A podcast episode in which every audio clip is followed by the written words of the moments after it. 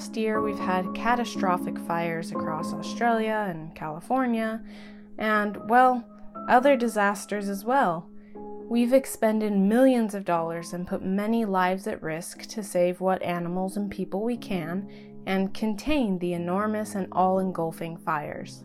Fire has one job, one purpose, one desire it consumes. But interestingly, when land is well taken care of, fire is part of the balance.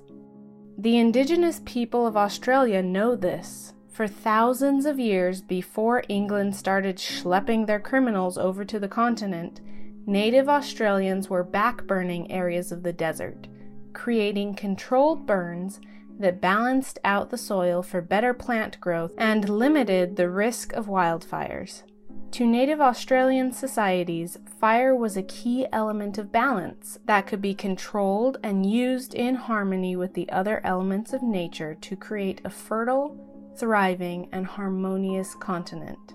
Slowly, as the British invaded Australia and strong armed the native people into compliance with weapons law enforcement, a completely different kind of economy and disease, the indigenous population grew smaller, and their care of the land was confined, and in places it was banned.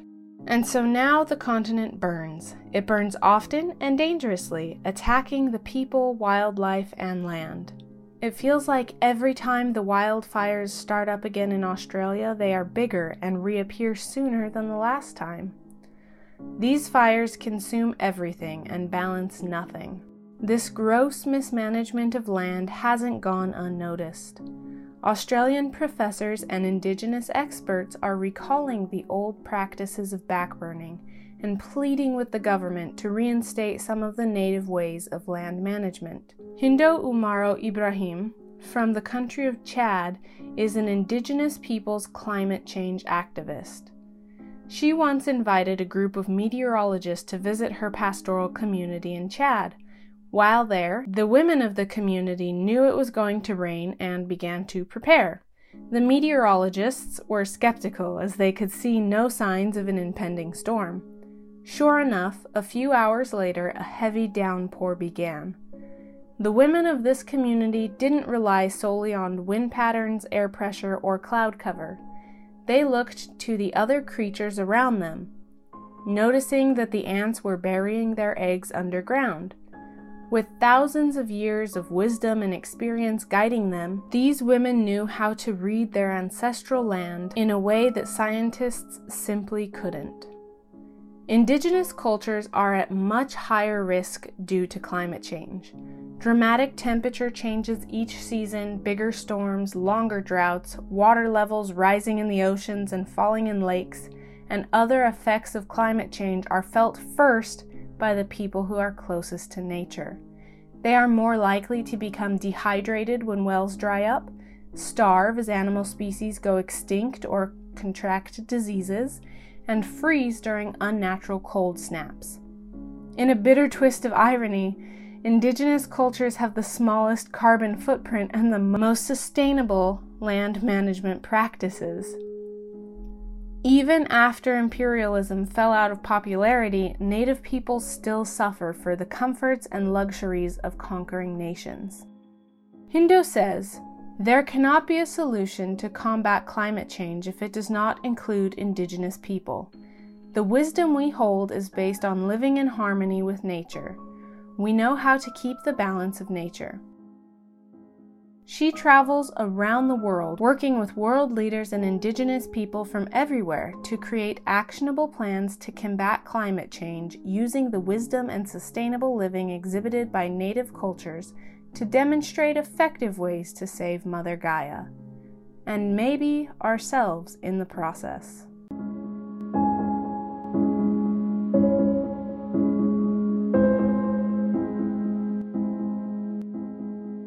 Hello, witches, women, and other lovely listeners. I'm Hannah, the bipolar bisexual host of this bi weekly podcast of Witches and Women. In this podcast, we get to explore the lives of powerful women, both real and mythological. Strong women have historically been labeled as witches or something else equally troubling, taboo, and easy to justify killing or dismissing. I'm telling their stories because most of these tales are amazing and all of them are fascinating. Please subscribe on Apple Podcasts or Google Play, and if you do social media, connect with me through Of Witches and Women on Instagram, Twitter, or Facebook. Of course, be sure you also check out the website, which is the most in depth and exciting resource I can offer you. When you visit ofwitchesandwomen.com, you'll find fantastic merchandise of both the serious and salty variety.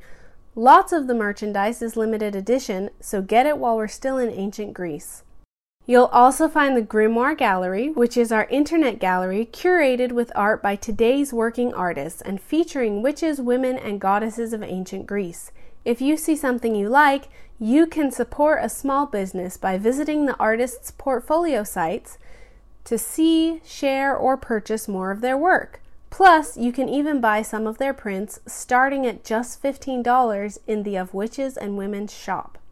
If you're not a fan of fake news, then you need to check out the Lamia Library, where I list all of my show notes and other resources and recommendations. Of course, subscribe to the newsletter The Oracle on any page of the Of Witches and Women website. Just scroll down and add your email address. The bi weekly Oracle tells the shorter, fascinating, more obscure stories that we won't get to cover on the show. It highlights Grimoire Gallery artists, shares simple spells and book recommendations, and more. So don't miss out. Subscribe today.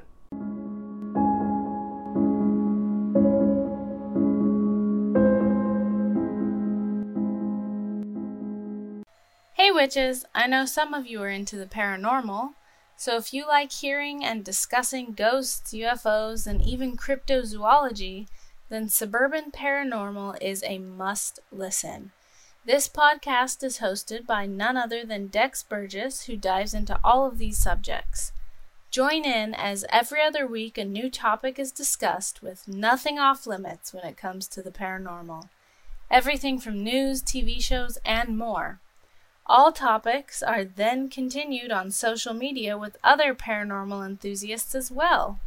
You can find Suburban Paranormal on Google Podcasts, Apple Podcasts, Cinescape.media, and all other major podcast platforms. So subscribe now and join in on the discussion.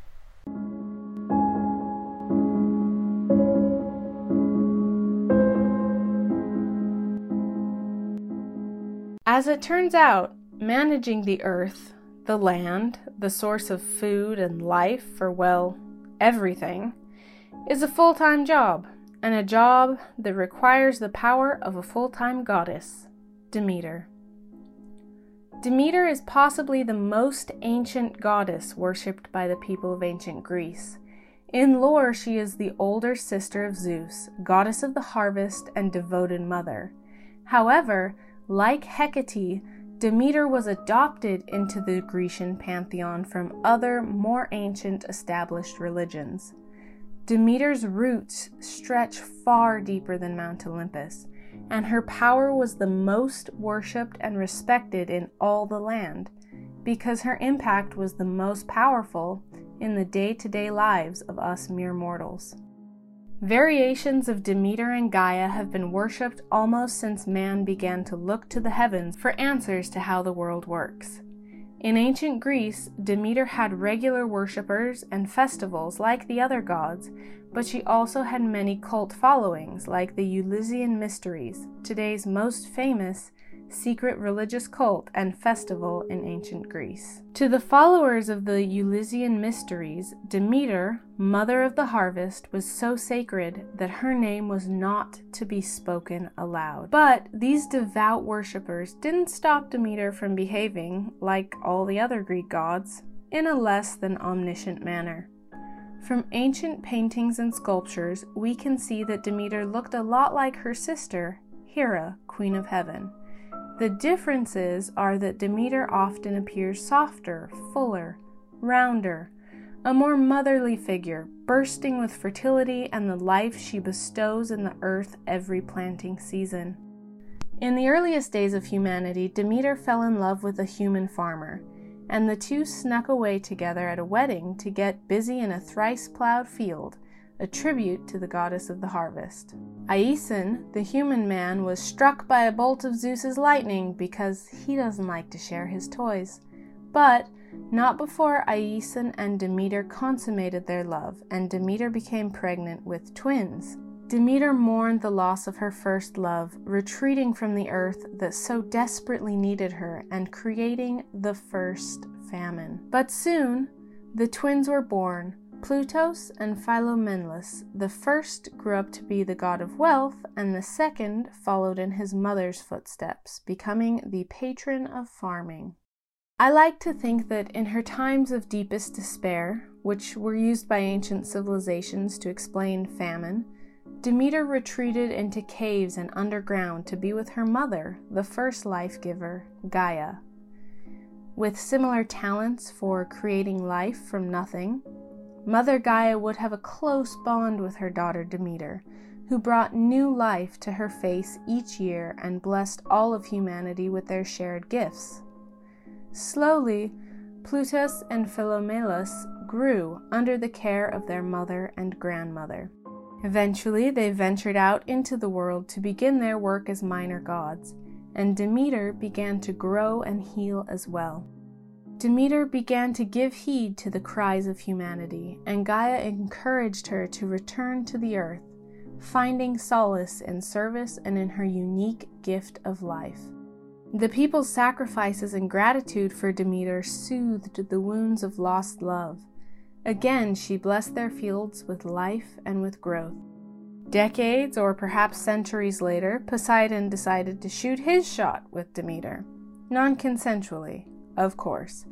She ran from him, disguising herself as a horse, but Poseidon, the earth shaker, was not easily shaken off, and transformed himself into a horse as well. After days of the chase, Poseidon finally caught up to Demeter in a cave and raped her. Demeter again conceived, and this time she bore the god of horses, Arion. Demeter retreated from the world. This time she needed to heal from a different trauma. She hid herself in her mother's arms and began raising her young stallion. Again, the earth suffered during her loss, and the people cried out, more desperate for food than for anything the other gods could offer them. When Demeter returned, the fertile Mediterranean earth blossomed anew, fresh with life, healing, and hope, just like the goddess herself. Eventually, Zeus claimed Demeter for himself, because of course he did. Demeter became Zeus's fourth wife, and together they had Demeter's most famous child, Persephone, Wary of the Queen of Heaven and cautious because of her own experience with men, Demeter raised her only daughter and most powerful progeny with great caution, and maybe she was a tad bit overprotective. Demeter and Persephone had incredibly compatible powers, and Persephone helped with the planting and bringing of new life every spring. Some think that she is nothing more than a goddess of flowers, but in a time and place where crops are the difference between life and death, a goddess of flowers is very, very important. In some cultures and places, Demeter, Persephone, and Gaia were all blended together, one benevolent mother goddess tied to the earth and giver of life. But in other depictions, such as ancient Greece, Demeter and Persephone are shown working side by side blessing their Mother Earth, and in one painting, Persephone sits in Demeter's chariot as Demeter drives them through the earth, breathing life into everything they pass on their way to Mount Olympus. Hera and Demeter both had relations with Zeus, but Hera, perhaps out of sisterly loyalty or fear for Zeus's wrath, never enacted vengeance against Demeter or Persephone like she did to so many others. Scholars and pop culture mythology enthusiasts debate whether Persephone was kidnapped into the underworld or went willingly on her own in order to stretch her wings. Either way, Demeter was not ready to let go of her daughter and didn't know where she had vanished to. Demeter searched the earth, neglecting the fields and farms, desperate for her daughter. Hecate, hearing the mother's cries and the people's cries and Persephone's clear, beautiful voice, quickly found the goddess of springtime in the underworld. Because Hecate is the only Greek deity who can cross easily into any realm, living or dead, she visited her friend Persephone, performing a wellness check of sorts. Hecate then returned to the earth and reassured and comforted Demeter, telling her Persephone was alive and well, living in a palace and a garden crafted especially for her by the doting Hades, who hoped to woo Persephone into becoming queen of the dead. This terrified Demeter, who had no real experience with loving relationships, and she sent Hermes to retrieve her daughter. However, when Hermes got to Elysium, Persephone's personal heaven, Persephone triumphantly told him that she had eaten the food of the underworld and was therefore stuck forever. Next, Demeter appealed to Zeus. I can only imagine her desperate cries of anguish and overwhelming fear that Demeter held that Hera would whisper into Zeus's ear, separating her from her beloved daughter forever. However, Zeus, whose powers fed on humanity's offerings, heard the desperate cries of the people and knew that Demeter's pleas had to be met. So he proposed a compromise. Each year, Persephone would spring from the underworld to assist with the agricultural needs of the people and then could return to the underworld for the lesser part of the year after harvest ended. No one was fully satisfied with this decree except for Zeus, who was always satisfied, but at least the crops began to thrive again. It's fascinating to me how underestimated goddesses like Demeter are today. Our movies and video games and books tend to focus on conquering heroes like Hercules, Perseus, or the 300 Spartans but none of them could exist, would exist, in Greek mythology without the ever giving Gaia and her nurturing daughter, Demeter.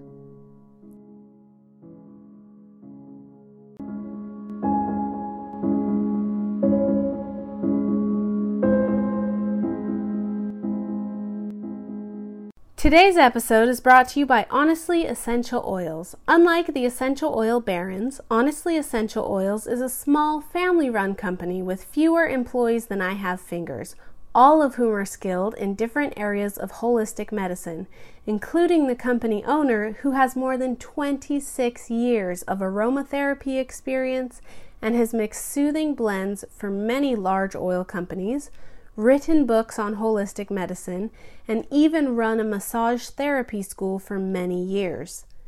Because Honestly Essential Oils doesn't pay a long line of salespeople before the oils reach you, their oils are far less expensive than many other companies.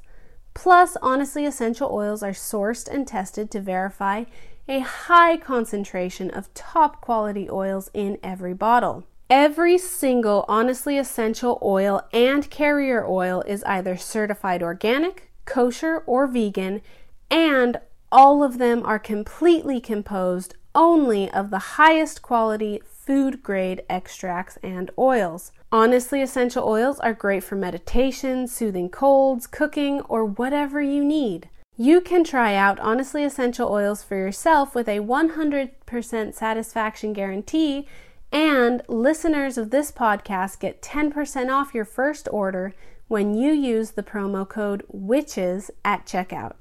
So, look up honestlyessential.com today and use the promo code WITCHES for a sweet deal on the best oils a witch can get.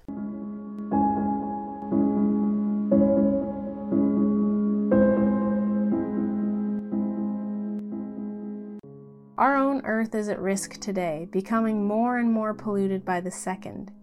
How can we expect to carry on when once in a lifetime natural disasters happen, well, too often to count in my lifetime?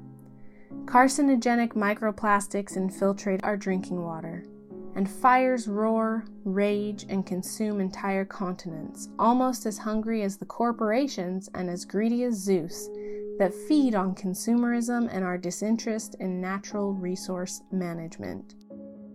So, what can we do? We can listen to our modern day Demeters, protectors of earth and life. We can listen to Hindou Oumarou Ibrahim. Her article from Time magazine is linked in the show notes. I would encourage you to check it out and explore her perspective. We can also vote for politicians who actively fight for better climate change policies. We can stop buying from wasteful corporations and start buying as much of our food from local sources as we can. Of course, I have to add a plug here for the website of one of our sponsors, manonamountain.com. Manonamountain.com is run by my husband, a master's student studying ecotourism and recreation. He's a wilderness survival and sustainable resources expert, and his website has lots of content ranging from long research articles on why our national park system is failing to short and simple solutions to the unrealized nightmare that is non recyclable wrapping paper. That's right, you can't recycle wrapping paper. What will you do to defend the most sacred of the goddesses? Be sure to reach out and tell us on social media.